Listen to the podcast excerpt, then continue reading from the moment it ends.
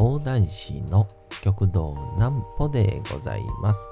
皆様、9月の17日も大変にお疲れ様でございました。お休みの準備をされる方、もう寝るよという方、そんな方々の寝るをともに寝落ちをしていただこうという講談師、極道南歩の南歩ちゃんのお休みラジオ。このラジオは毎週月曜日から金曜日の21時から音声アプリサウンドクラウド、Spotify、Amazon Music、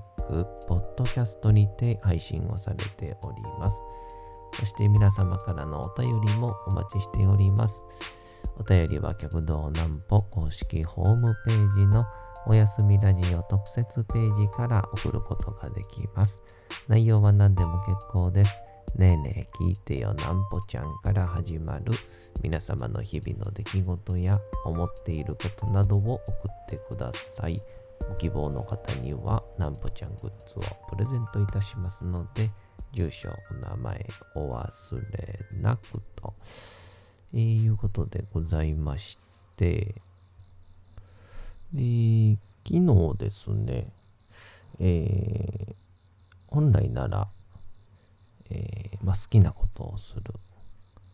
もしくは好きな範囲を広げとくには、えーそれなりに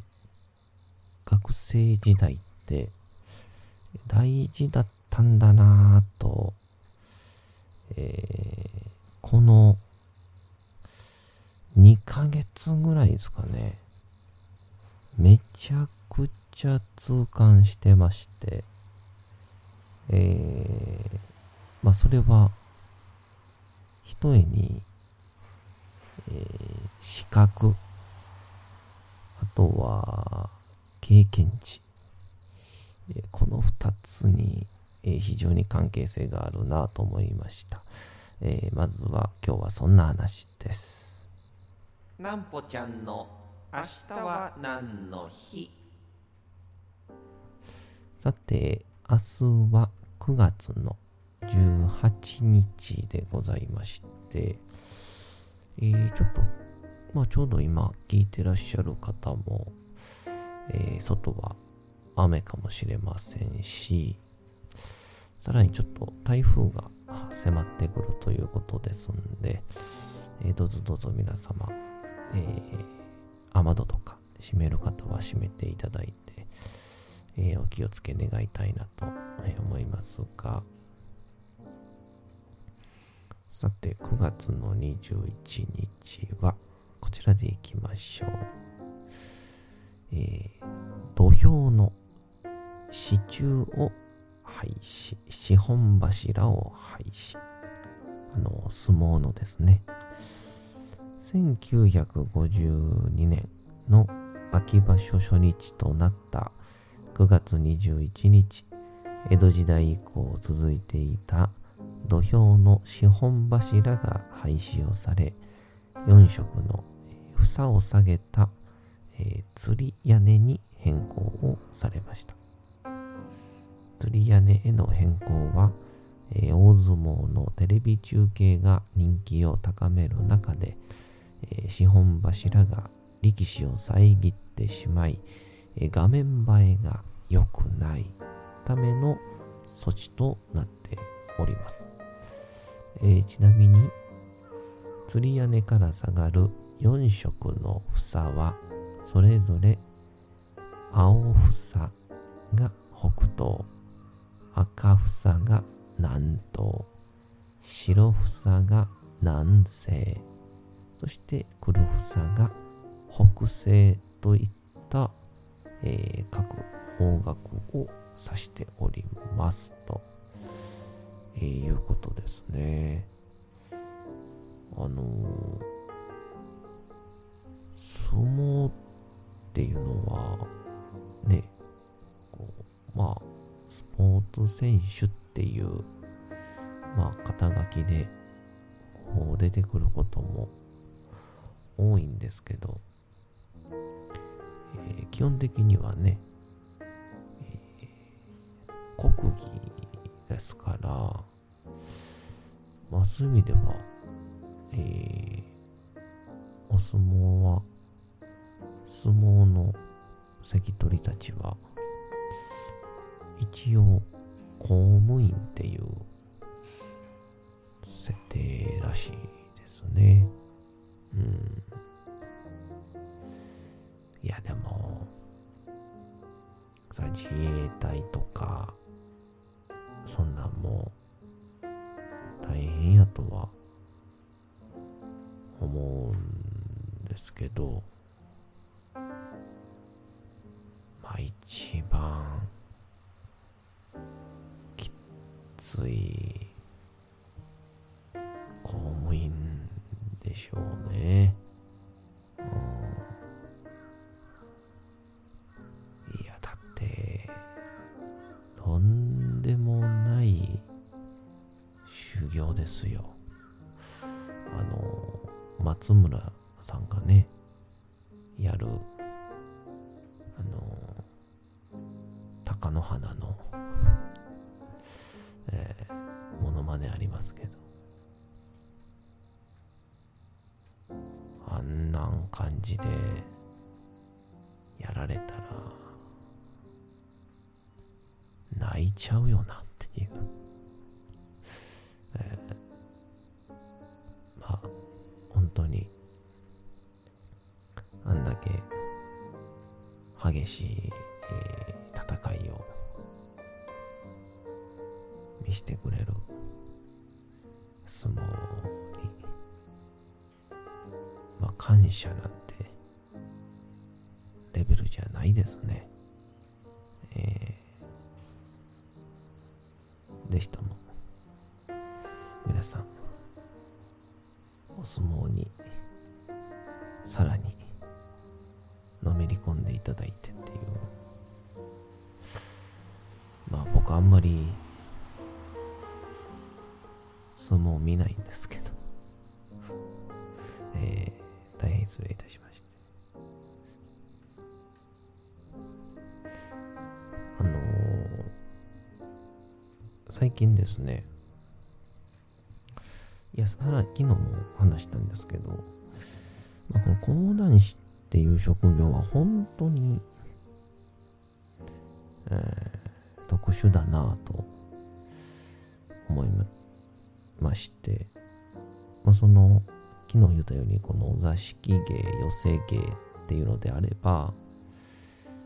提供するものは、おそらくエンターテインメントもしくは、えー、古典なんですよね、えー、みんなが知っているものをいかに踏襲するか進化させるかっっていう部分が多分まあどちらかというと大半の生き方ででもそれは絶対に大事ででもその反面、時代時代を語ってきて、その語りに非常に特化した形の芸能。いわゆる机を受けて、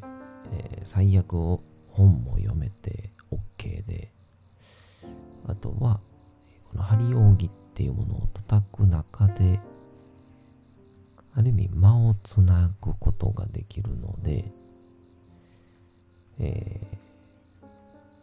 ー、ある意味その瞬間瞬間で話を紡いでいけるっていうので、えー、創作、新作を量産できるっていうところにおいては、ちょっとこう、うん、なんだろう。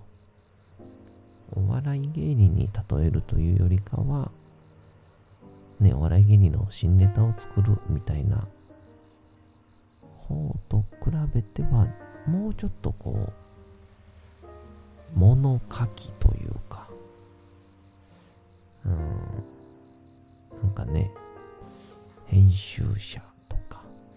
情報を集めてそれを形にして提供するっていう。そういうのに非常に向いている。そっちのジャンルの面も持った職業だなぁと改めて思いまして。でその点業界の中でいわばあ例えば若い頃ってお金がないよねっていう部分をまあこれを一つ可愛げと取るなら、えー、いざいざ外に出ていろんな人と渡り合って話を収集していろんなことをやりたい。ってなってくるとシンプルにえー、ザ芸人と言われるような、えー、お金ないんですよ。今日も電車劇場に来るまで電車賃なかったんでチャリできましたっていうのがあまり似合わない職業というかむしろ弊害になってしまうっていう。例えば、うん、どうしてもこの人を作品にしたいと思った時に、えー、ネットじゃ調べきれないことがあるとなったら例えば本も買わないといけないかもしれないし、えー、直接会いに行かなくちゃいけないかもしれないし、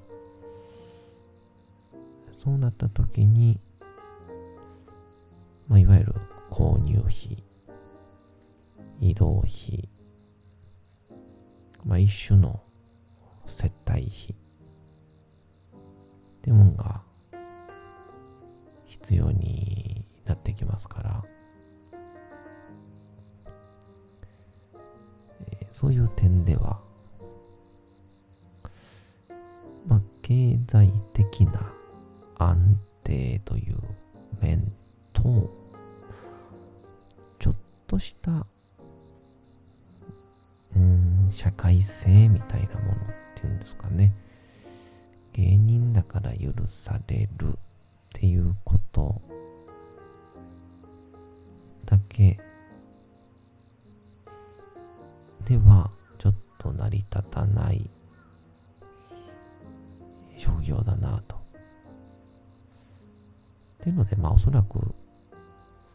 ゆるその修行中、まあ、特に若くして入った場合は、むしろ、えー、いろんな場所に行って、えー、いわゆる今後、どどんな人とでも、えー、立ち会えるような、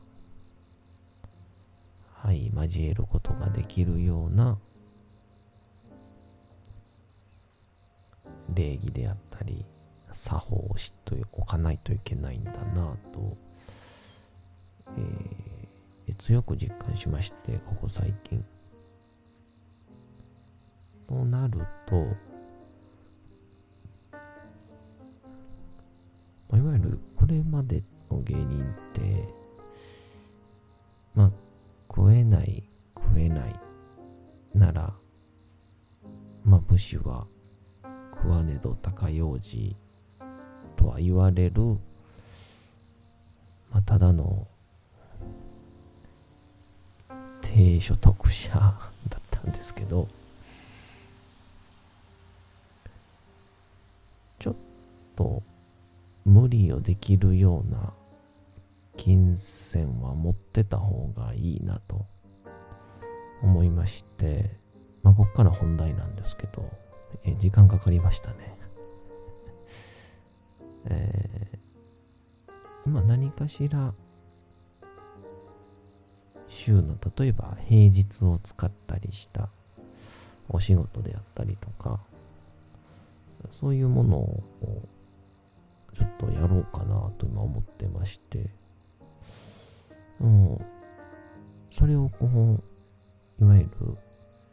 え、ネットとかで調べてると、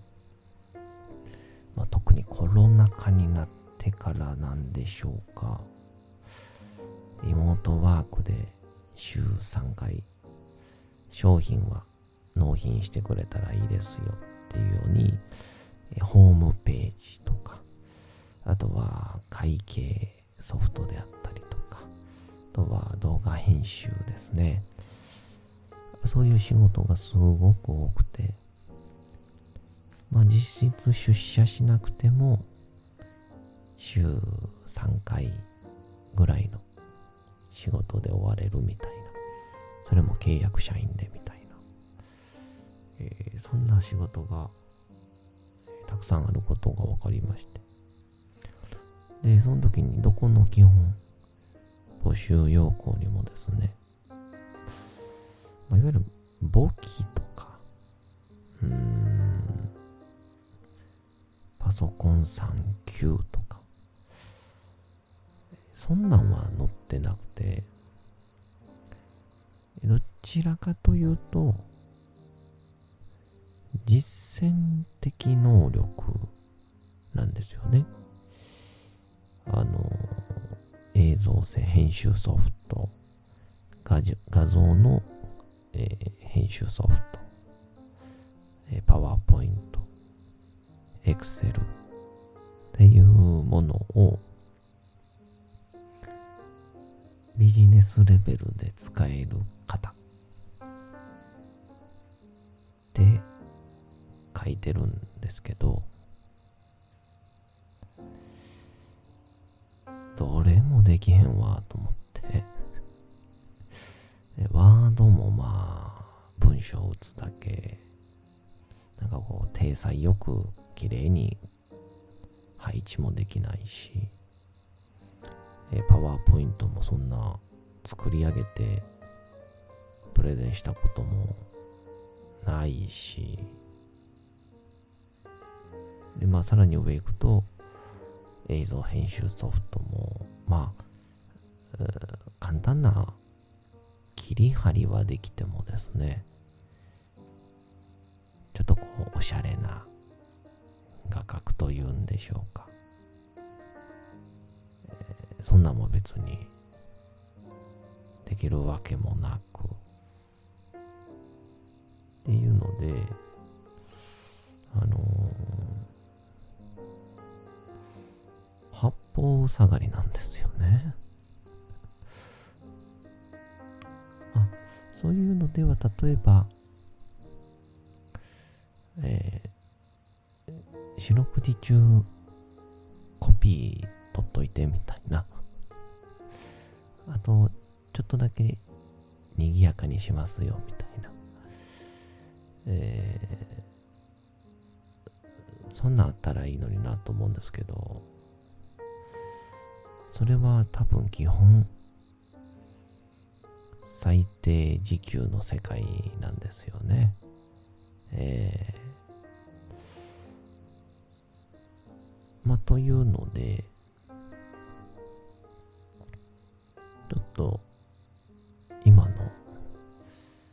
学生大学生まあ僕もかつてそうでしたけど、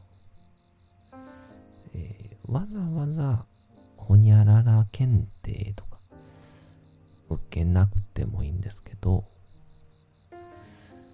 遊びでサークルのホームページを作ったりとか、えー、いろんな映像ソフトとか遊んでみるとか、えー、そういうの。をしこたまやっといた方がいいぜっていう話でした。えー、絶対に今修行中やったらそれしとった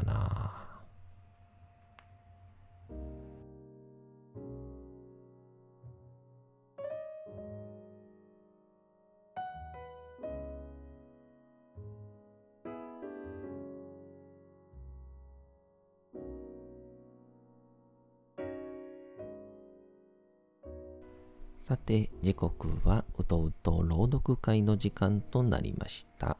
皆様、小さい頃眠れなかった時に、お父さん、お母さん、おじいちゃん、おばあちゃん、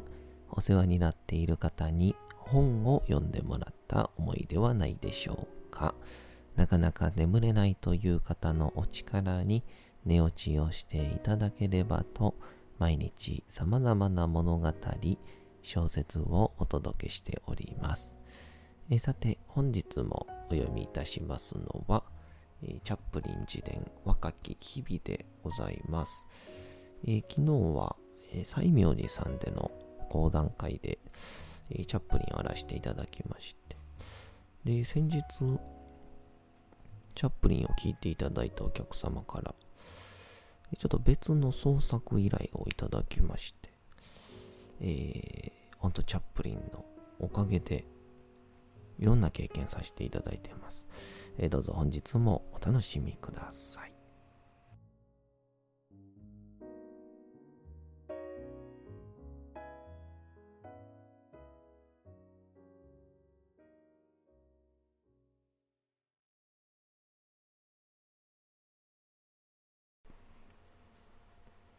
チャップリン自伝若き日々。こうなると観客を落ち着かせるのはもう無理だった。抑えたひそひそ声でしーしー。静かにしないとネルが起きてしまうというセリフを口にしたところ聞こえないぞ。もっと大きな声で言えと観客はやじを飛ばした。それでも私は証拠りもなく、ひそひそ声の演技を続けた。私の声はあまりにもかすかだったので、観客はついに足踏みを始めた。こうしてチャールズ・ディケンズの登場人物を描写するという私のキャリアはその時点で終わりを迎えたのであった。エイト・ランカシャー・ラッズの生活はつましかったもののおおむね快適であった。だが時折ちょっとした不満が口をつくこともあった。覚えているのは、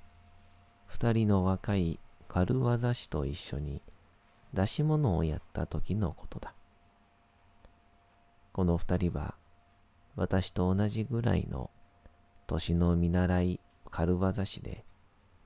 彼らの母親は一週間に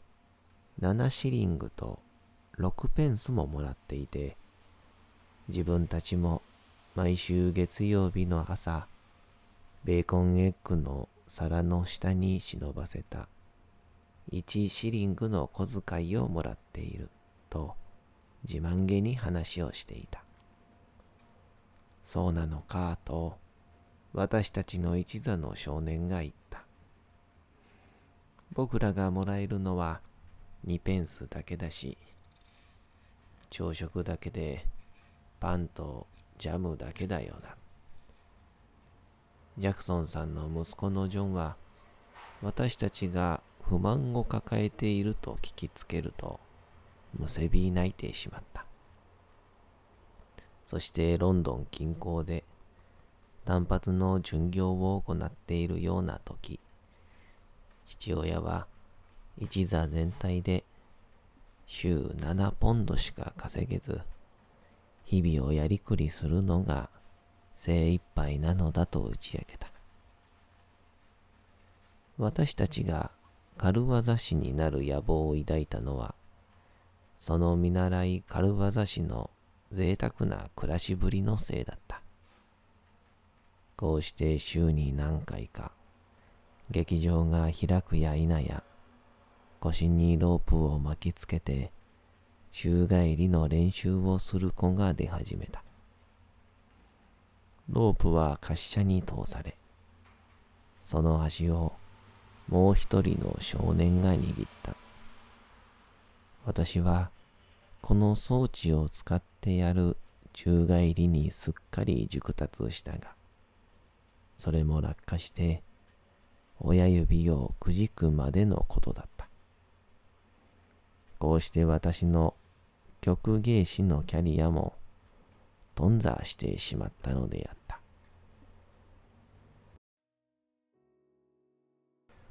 さて、本日もお送りしてきました、なんぽちゃんのおやすみラジオ。というわけでございまして、9月の17日も大変にお疲れ様でございました。明日も皆さん、街のどこかでともどもに頑張って、夜にまたお会いをいたしましょう。なんぽちゃんのおやすみラジオでございました。それでは皆さん、おやすみなさい。すやすやすやーん。